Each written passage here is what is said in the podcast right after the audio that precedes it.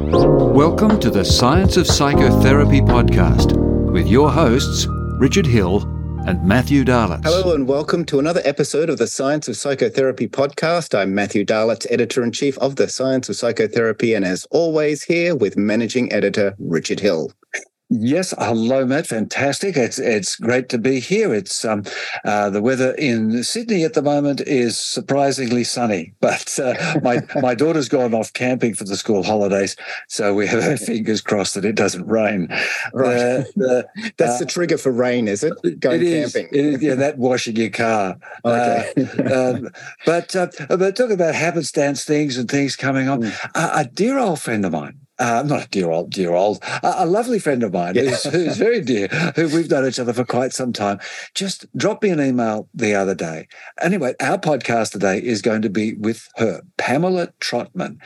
Now, she is a fascinating woman. She is a true wounded healer. Uh, her her life has a great deal of trauma, but her capacity to deal with that and work with that has been absolutely magnificent. She's uh, been working, particularly up in the Darwin uh, area, uh, and working with Indigenous communities. She's part of the uh, the whole Indigenous community. She's been doing that for a long time, involved in social work. Anyway, she's written a book She's been writing this book for a long time. The book is here. I'm so excited for us to talk to her, show the book, and maybe give it a a, a bit of a, a, boost because um, she's she's a really wise woman through uh, both learning and experience. So the book is triumphing over trauma: journeys beyond woundedness, and as always, we'll link have links in the show notes and well, after the show. Uh, we'd love for you to be able to support Pamela, and uh, it's just a great read. But before we jump across to the Northern Territory, if you do enjoy what we're doing here at the Science of Psychotherapy, please jump across to the scienceofpsychotherapy.net. That's our academy site, and we'd love to have you as part of the tribe. Absolutely. Uh, come on in, you know, catch our recent documentary on uh, loss and grief, which is just wonderful. So that's a really important thing where you, uh, members, of course, can see all the, the contributing uh, full interviews, which is fantastic, and get to see some CEU points as well. But we're going off to Australia for a change, Northern Territory, and uh, my friend Pamela Trotman. Pamela, welcome to the Science of Psychotherapy podcast. It's so great to meet you. Thank you. Great to be here. I'm really excited. Uh, and uh, Richard here, of course, goodness, Pamela, where have you been? What have you been doing? Uh, Pamela and I have known each other for a number of years. That, that's that's what we say elegantly and at this time of our life. And uh, and you came to us through happenstance from meeting somebody else, and I got this wonderful email uh, uh, goodness gracious me. And you sent me a copy, a completed copy of your book that you have been working on for as long as I've known you. So I'm so excited about that. And, and you said, Can we podcast? And I said, We can podcast. Goodness gracious me. So here we are. Now, uh, Pamela, we've, we've mentioned a little bit about this fabulous book, Triumphing Over Trauma Journeys Beyond Woundedness. Uh, could you perhaps uh, without sort of uh, uh, spilling too much of the beans, I suppose there's a lot of things we can say. Just what has been this journey of bringing this this book together? Uh, you you have a long story of uh, of engagement in the tra- the world of trauma, both personally and professionally. Uh, let's just start with just with you talking. I guess it's a bit like this because I have to say this book wrote itself. It literally I, it, it, it, woke me up. It would wake me up in the middle of the night with ideas that I thought, oh, you've just got to get this down, you've just got to get this down, and things. And so in the end, I actually decided I couldn't, I had been trying to do counselling and work and do things, but I thought, no, I've got to say, uh, just focus on the book. And that happened in I, when I really started doing that even though I'd been working on it for oh probably almost eight nine years before. Uh, that was in August um, 2000 and August September 2014. But there's two there's two sort of almost two trajectories that have slowly come together, like almost as if the cosmos has brought us together and created a reality. The first one is that I've I'm a trauma survivor. Um, that in the first five decades of my life, I had a major life trauma. So I've actually spent a lot of my life really um, determined that I wanted to be, I didn't want the trauma to dictate me. I didn't want that to be that even before, and I was even as a child, I didn't, and a young person, even before we knew about PTSD, I didn't want that to be me. So that set me off on this trajectory to finding, and I call it a journey because I am a much a journeyer. In my life, I've travelled. I often will jump on a plane and I, I don't even have a guidebook when I get to the other end, and I'll end up in India and I'll find my way around India or South America and I'll learn a few words. And so that's the kind of person, that's what I've been doing personally, professionally. And I've sought lots of counselling and had people and do things and, and things, but then. Uh, I guess because I was a trauma survivor, I actually was in tune to other people's pain. So even though that's when I first started articulating that way back in the early 1980s, which I talk about in the book, as the this recognition that people ca- are carrying a pain. And I think it's because I had progressed sufficiently far in my own healing journeys that I felt safe enough to actually talk to people and ask the questions. You know, and I think I write about this in one book with in the book with in the I think in in the in the introduction with one woman who was in a, a domestic violence situation, and I just this is even before DV was really talked about. This is in the early 1980s, and I and I could, I thought, and I found myself saying to her, you know, I'm wondering whether or not there's been other times in your life where you felt things have not been good for you, where you've had bad things happen for you. She went, How can you tell?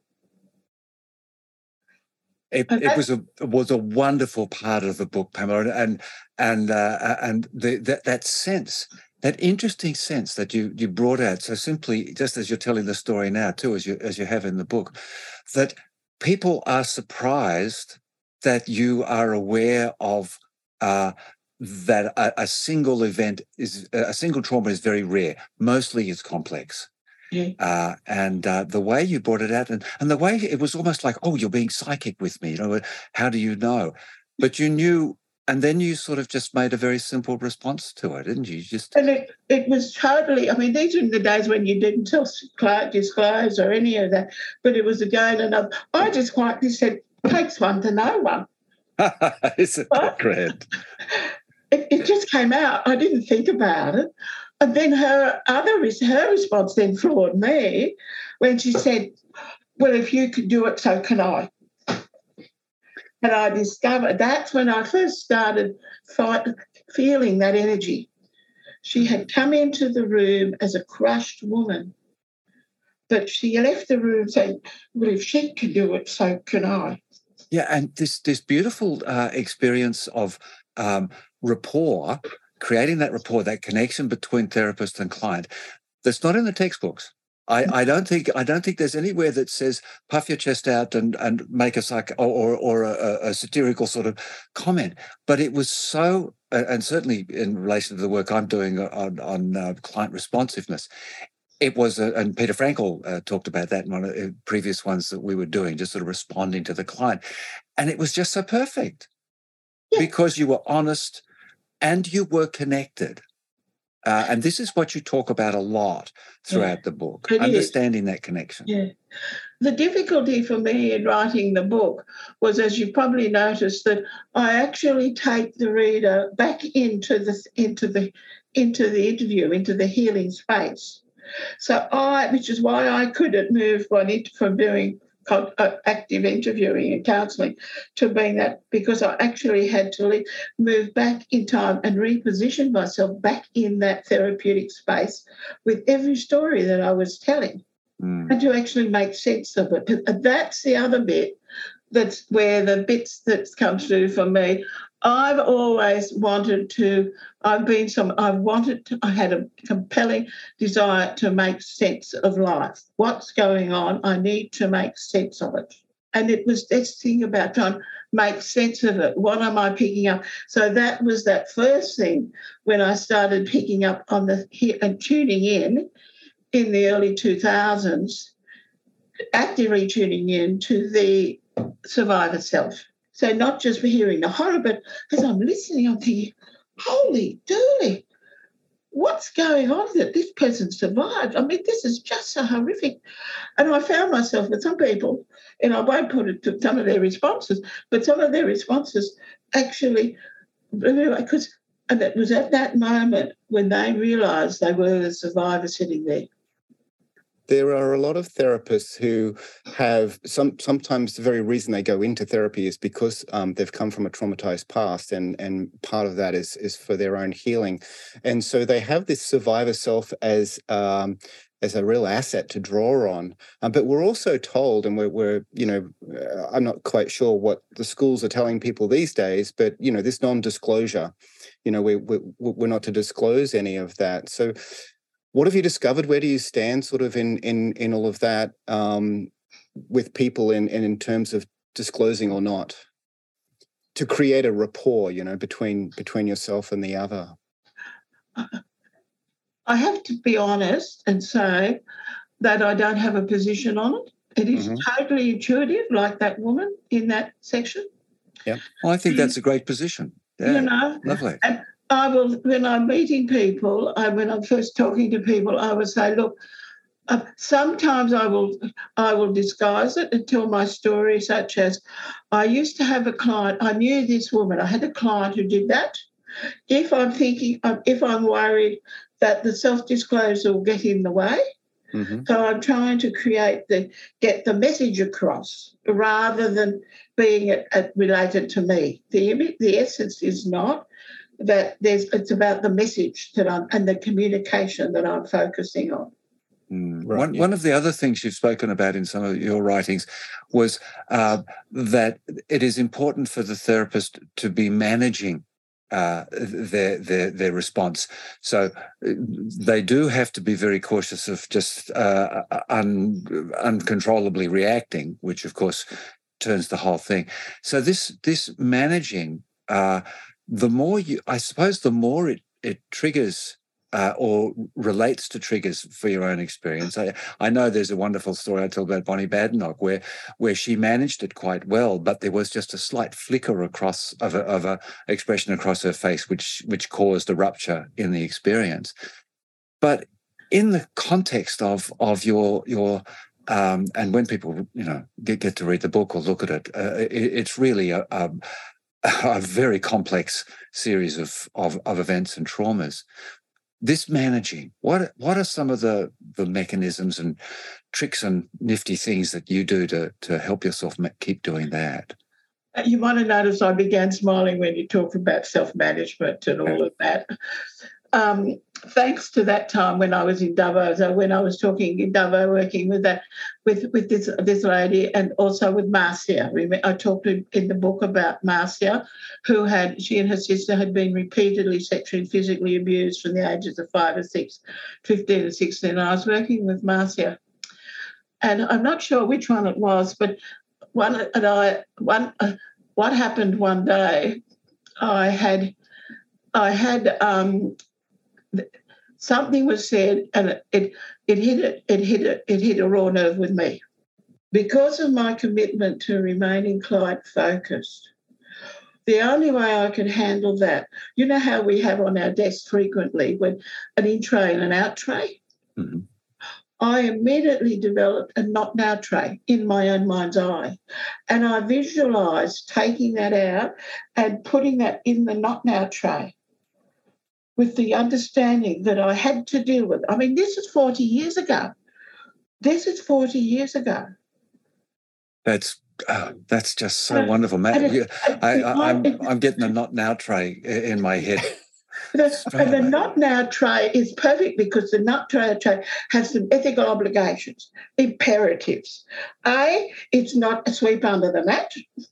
B, it's a recognition that we've got an issue that has arisen, and thankfully it has because it gives us an opportunity to deal with it. So we needn't be scared of it. C, it means that we actually have to commit to doing something about it, or we actually are being governed by the trauma and not can, taking control of our own lives. Mm. So, is, so in the moment, that's enough, um, you know, mentally for you to just put it aside. Yep. And you know what? I have taught the not now traders, so many trauma survivors, when they get triggered, you know, for people who are triggered, yep. that they can work out is this is this something now that I really need to be worried about now? Am I in a position, or have uh, have I simply been triggered?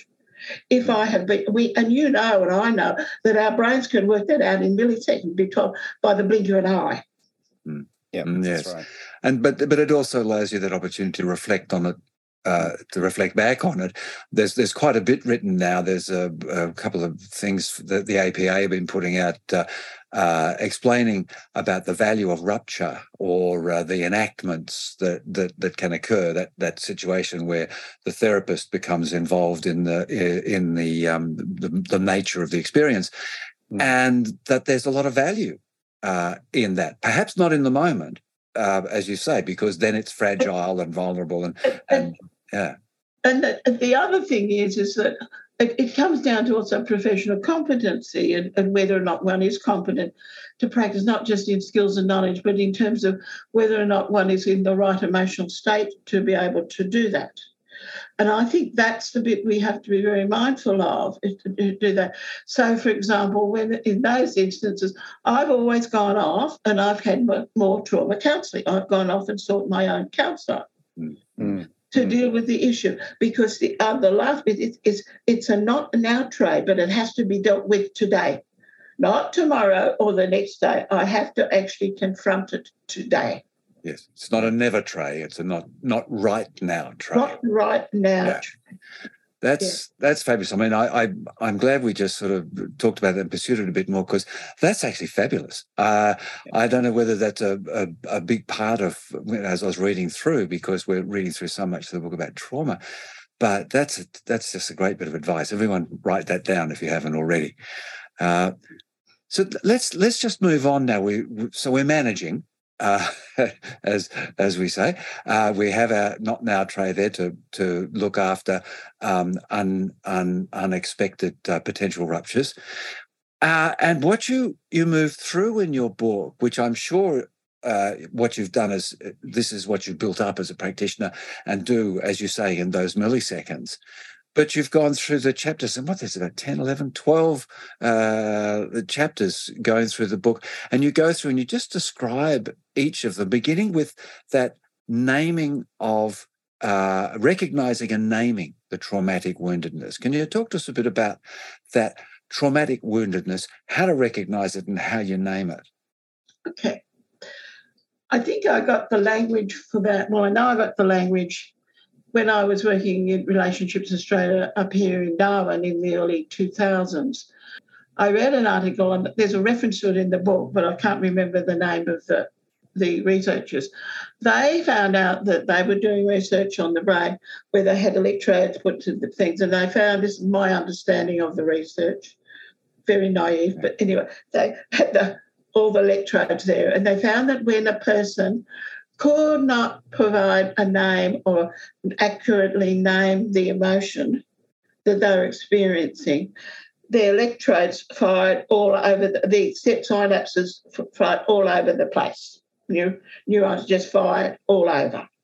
As soon as they were able to give a name to say, This is how I'm feeling,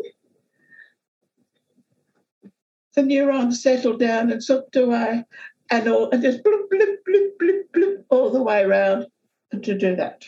Right. and that, it actually was a, a, a resolving and a, almost a calmative. and which is what we have know about, and you and I know about in terms of neuroscience, that when we are able to language an emotion, when we connect the, the emotion. I'm not talking about PTSD, I'm talking about right frontal lobe, mm-hmm. that we'd be able to have an emotional reaction to something and then we can actually name what's going on and give it meaning, but that's that means we're also languaging the left the left the left left left left, left brain side of the brain, frontal lobe. So once we do that, we're actually then out using our whole brain to deal with this. And so that gives us the capacity. Reactive. Yeah. So we can we can then regulate. Yeah. And we're better regulated. We can, in, we can, we that, can better regulated. Yeah. So the more I started asking people and getting tuning into this and asking the question, what does this mean to you? Mm. And it started with Marcia and the Humpty Dumpty. Again, that's 40, it's 40 years ago with that. When she just and I, she wasn't able to articulate something, but she and and and and and, and she one day I just uh, she said I feel like Humpty Dumpty, that I've fallen off the wall and I can't put myself back together again. Isn't that wonderful? Spontaneous emergence of metaphor, you know, decades before it became popular. Uh, although Milton Erickson had been doing this, this had been seeing this also. Uh, and then well, you just I followed that. I grew up with it. Humpty Dumpty. Yeah. Well, you know, Humpty Dumpty had a great fall. All the king's horses and all the king's men couldn't put Humpty together again. So who can? It's got to be Humpty, not yeah. you or you or me or counsellors. We've got to find the way to help Humpty reclaim himself, which is what I did again 40 years ago with Martha, which I talk about in the book. Because the next chapters, you then go into uh, you go into the difficulties of this uh, uh, traumatic woundedness, the the areas, and I'll, I'll, just rattle off the ones. I mean, the sort of denial, rejection, the the injustice, the the the gnawing at the soul. Uh, so, are these these talking about um, uh, both what happens when when when things are, are not treated well, but also the are these the difficulties and the sensitivities you need to have as a therapist as you're uh, working with your client. How did these work into the the frame?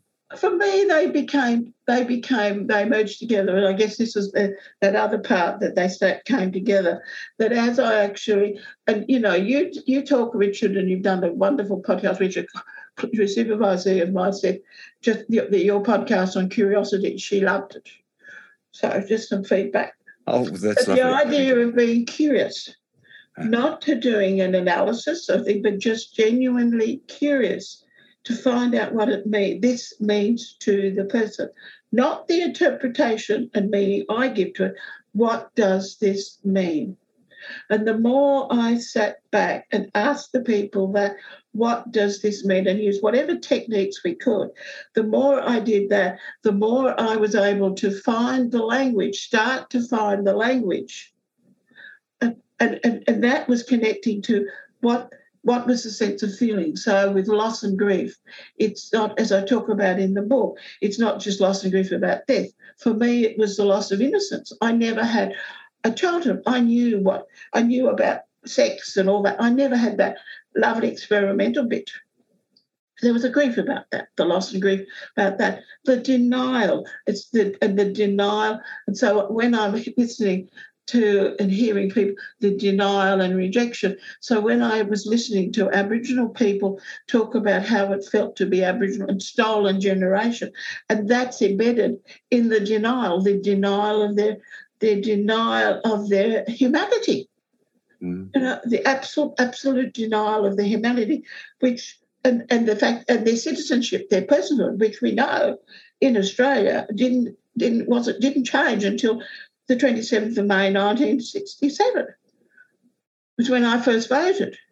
And and, and are these these cultural traumas uh, really just just mount up? Now you've been working uh, for decades there in, in Darwin and and uh, with various various groups, uh, but of Aboriginal uh, background and and how much how much of is the burden greater just simply by these background what um, uh, Aronson Steele in America called the stereotype threats which just hang around which which makes it all that much harder to uh, to to uh, navigate the the current traumas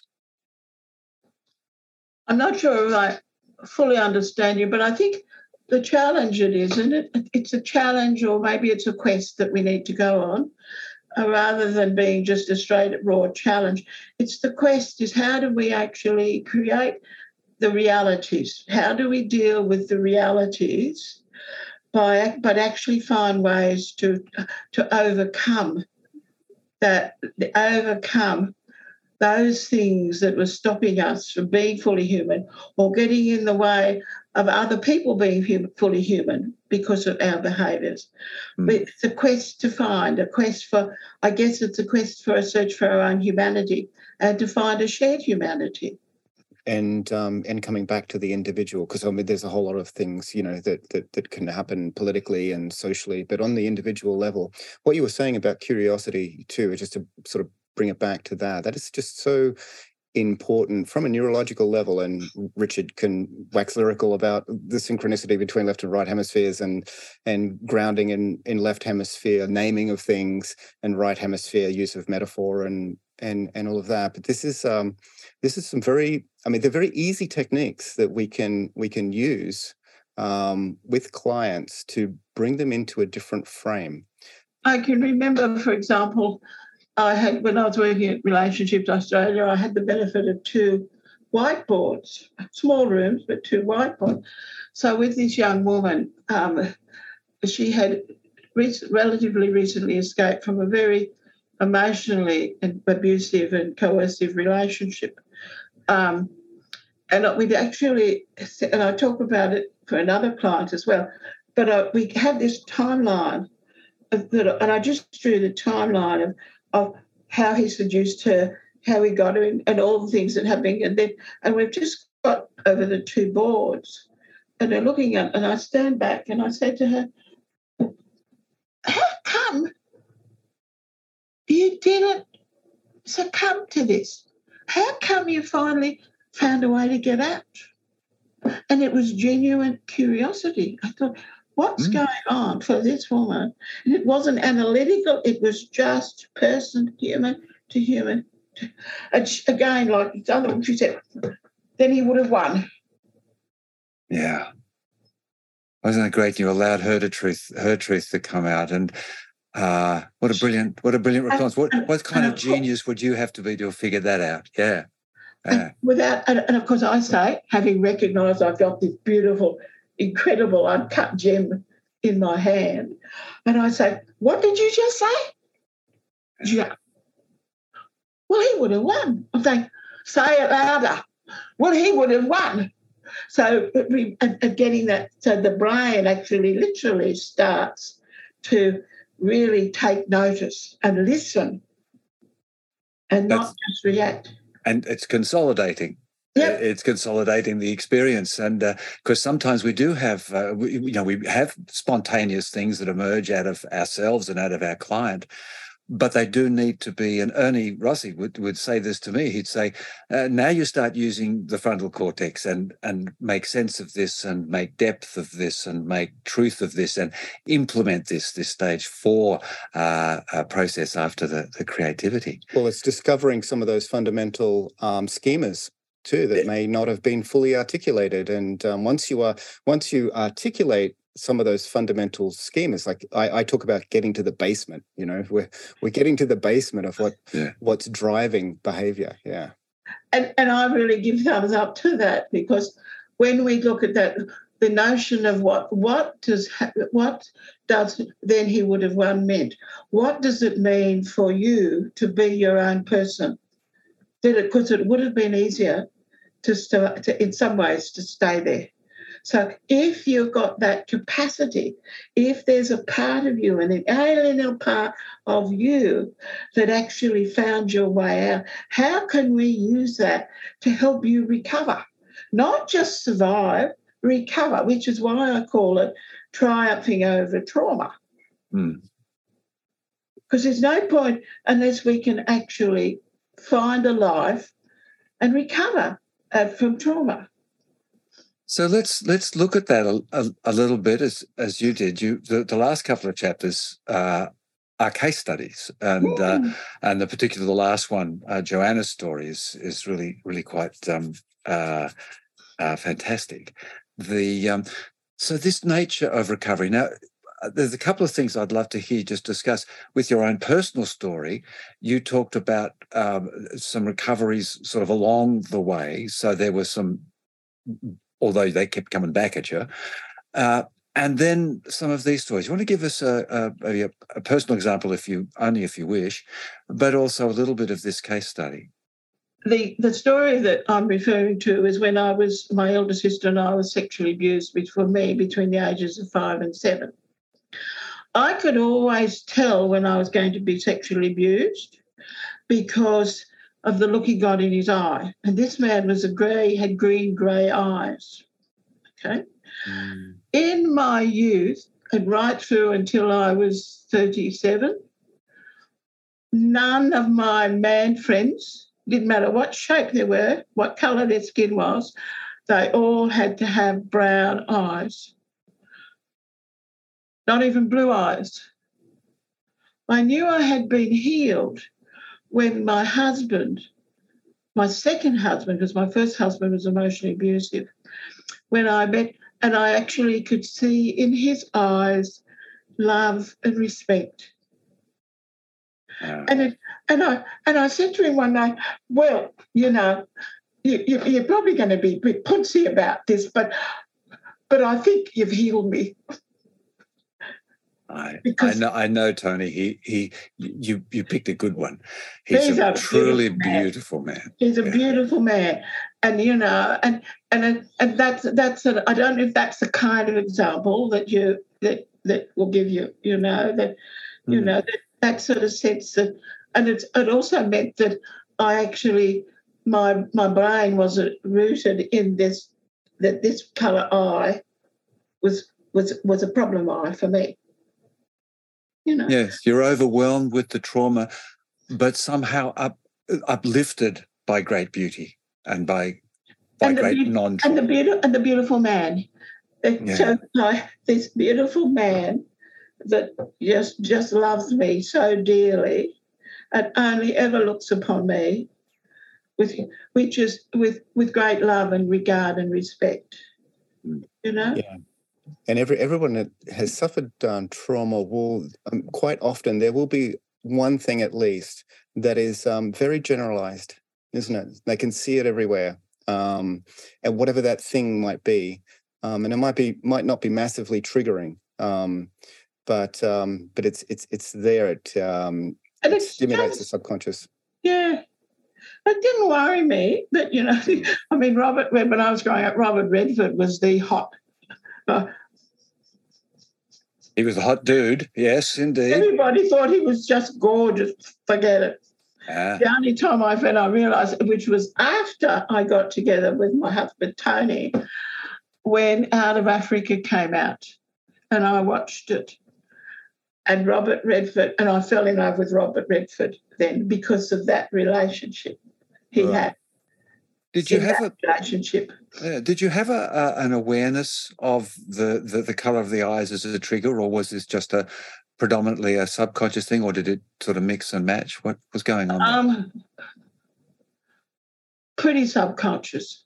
Right, you would yeah. just be turned off. So it was it was sort of a nociceptive type of I was thing. Never, uh, yeah, I just it looked in you know I looked in people's eyes, and I just it, it was just something that I I couldn't couldn't find, you know, couldn't yeah. do. Yeah. You know? So so, so, that's something I think that is that is uh, very important for people to realize. The, I mean, there are conscious triggers that that get you, but the, something may you may have uh, these non-conscious triggers. They they uh, uh, they can be quite disguised, and uh, and the thing that you think is bothering you uh, is actually not the case. It's it's something that's happened in a slightly different frame. And, and that's where I think we go back to the concept, the idea of curiosity. Is that if when we're working with people, we get the sense that there's something else there, we, we just ask the question is there something else going on that you're intuitively reacting to without realizing it? Mm. So you may not be aware of it just yet. So all I'm doing is I, it's like a little air, I'm, I'm floating a balloon, I'm floating a question to hover in the air, just to hover and to ask the question. And maybe if we open ourselves up, maybe that's the answer will come. But it's not something that will come through a rational thinking. But it goes back to your, that initial chapter. Recognize, you recognize it first, and then the naming, uh, uh, the naming will come yeah. in its in its own time. And that's what I think has happened with each of the seven different forms of the of the traumatic wounding. And I might stress that traumatic wounding, uh, in my terminology, is not absolutely nothing to do with PTSD. It's the wounding that happens in the in the psyche of the person, which from my understanding, Richard, you know more about this than I, but it's the bit the meaning we give to it, in which happens in our right frontal lobe. And that's linked to our all our experience and to, uh, and to all the life's experience. So, and the morality and all just and it's it's linked to our personhood.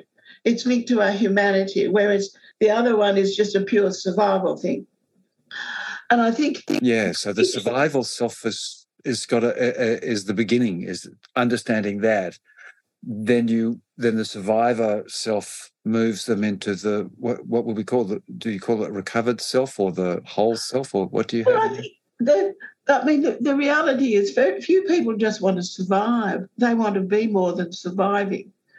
They don't want to. They don't want to live on the brink of the precipice of disaster for the rest of their days. Yes. If we're going to survive, well, what the hell are we going to do with ourselves? Mm. And I hmm. think that's the inherent question that really comes, that has to be done for somebody who wants to really find a life beyond trauma. Yes, yes. and I guess that would be the thriving self. So they so they become the thriving self. Mm. Mm. It might take a long time before they really feel that they're thriving, but at least they're actually knowing they're not on the brink of disaster all the time. Yes. I, I mean, it is difficult. The thing that helps, the, the things that help us lift up your, your Tony. I, I do have uh, someone else who's who's in sort of that um, survivor self situation, and and I yearn for her to have a Tony. Um, but it's um, uh, uh, we haven't done anything. That hasn't come yet. But uh, sometimes it's um, it's engaging and, and finding a positive environment to engage with. Is that something you you help people work towards? I want to clarify there. Tony wasn't my Tony didn't promote my survivor self. Tony actually just by being him and being the quality of man that he is, I was finally had had another experience. Uh, uh, that's what I was meaning, but but yeah, yeah thank you for yeah. clarifying. Yeah, yeah, because I think we can't find that in other people. We must find it in ourselves. Yes, we. But yeah. we we experience it in relationship with others. I think that's the essence of it. Mm, much better, much better, much better put. Yeah as survivors, it's not just about telling our story because we told, I told a story when I was seven, when I was this high. Mm. But we weren't heard. And that was part of the wounding that happened. Right. So that's that that wounding that happened that we were so in a sense that because they didn't really hear, which is the stories from the the institutional child sexual abuse, that was the wounding that hmm. happened through that. They told their stories, but then they were negated and they weren't heard. So it's the finding the voice and how to be heard. And that's all it also is to how to hear oneself. Because sometimes we shut ourselves and our own voice that says that we need to listen to. It. We shut our own voice down. Uh, listening, uh, say, with naive curiosity uh, to others and to oneself to able to enable yourself to explore uh, what's not known, what, what is unexpected, because and, and, and, to believe in life enough and self enough to actually give it a try, because you've got nothing to lose. We've got nothing to lose. Yeah. There was a. I did write a whole, another whole chapter, which I chose not to put in in the end, about learning how to sing, and how to just to actually be and to sing because I'm not at all musical. But anyway, I didn't put that in. But it Follow up book. and it's about. I mean, we all have our five ways of finding how we sing. You know, it's it's we've got where I'm living. It's unusual that we haven't got a lot of bird song here that you would actually pick up, probably pick up with the different bird songs. and how how we know each other, how we know that who who's in the garden and our neighbours are by their bird song. How do we how do we sing? How do we how do we celebrate life? That's a pretty good thing. That's a good question. One thing, Pamela, is I've only seen a transcript of uh, uh, of this. Have you got? I bet you you've got on the desk uh, just a, a lovely cover. Show me, show show me the book. Look, I knew you would. I knew you'd have it there. Oh, look I, at that. Oh, and the isn't that lovely? Fantastic. And I'll tell you, I'll read you, if I may, briefly, the story of the tree. On St. Patrick's Day 2018, Cyclone Marcus raged across Darwin, uprooting thousands of trees. We had an old breadfruit tree in our garden, which was only a couple of metres from the back of our elevated house. The winds blew the tree against the deck, necessitating its removal. When the arborist came to remove it, I asked that they leave a substantial trunk as I planned to create a small arbour in that part of the garden which had hitherto been rather neglected. My husband and I planted the arbour, then went about our lives, giving little thought or attention to the stump of the plants adorning on it, adorning it. Then one day I noticed the tree had begun, had grown new small shoots of branches, evidence of the life still within. I thought this was the most apt depiction of what I was writing about in the book, so I commissioned one of Darwin's artists, Alison Dow, to paint it for me. This is her painting. Well, Pamela, I think that is just a wonderful way to conclude our conversation today. Uh, uh, within within everything, even a stump, there is still the possibility of fabulous new life.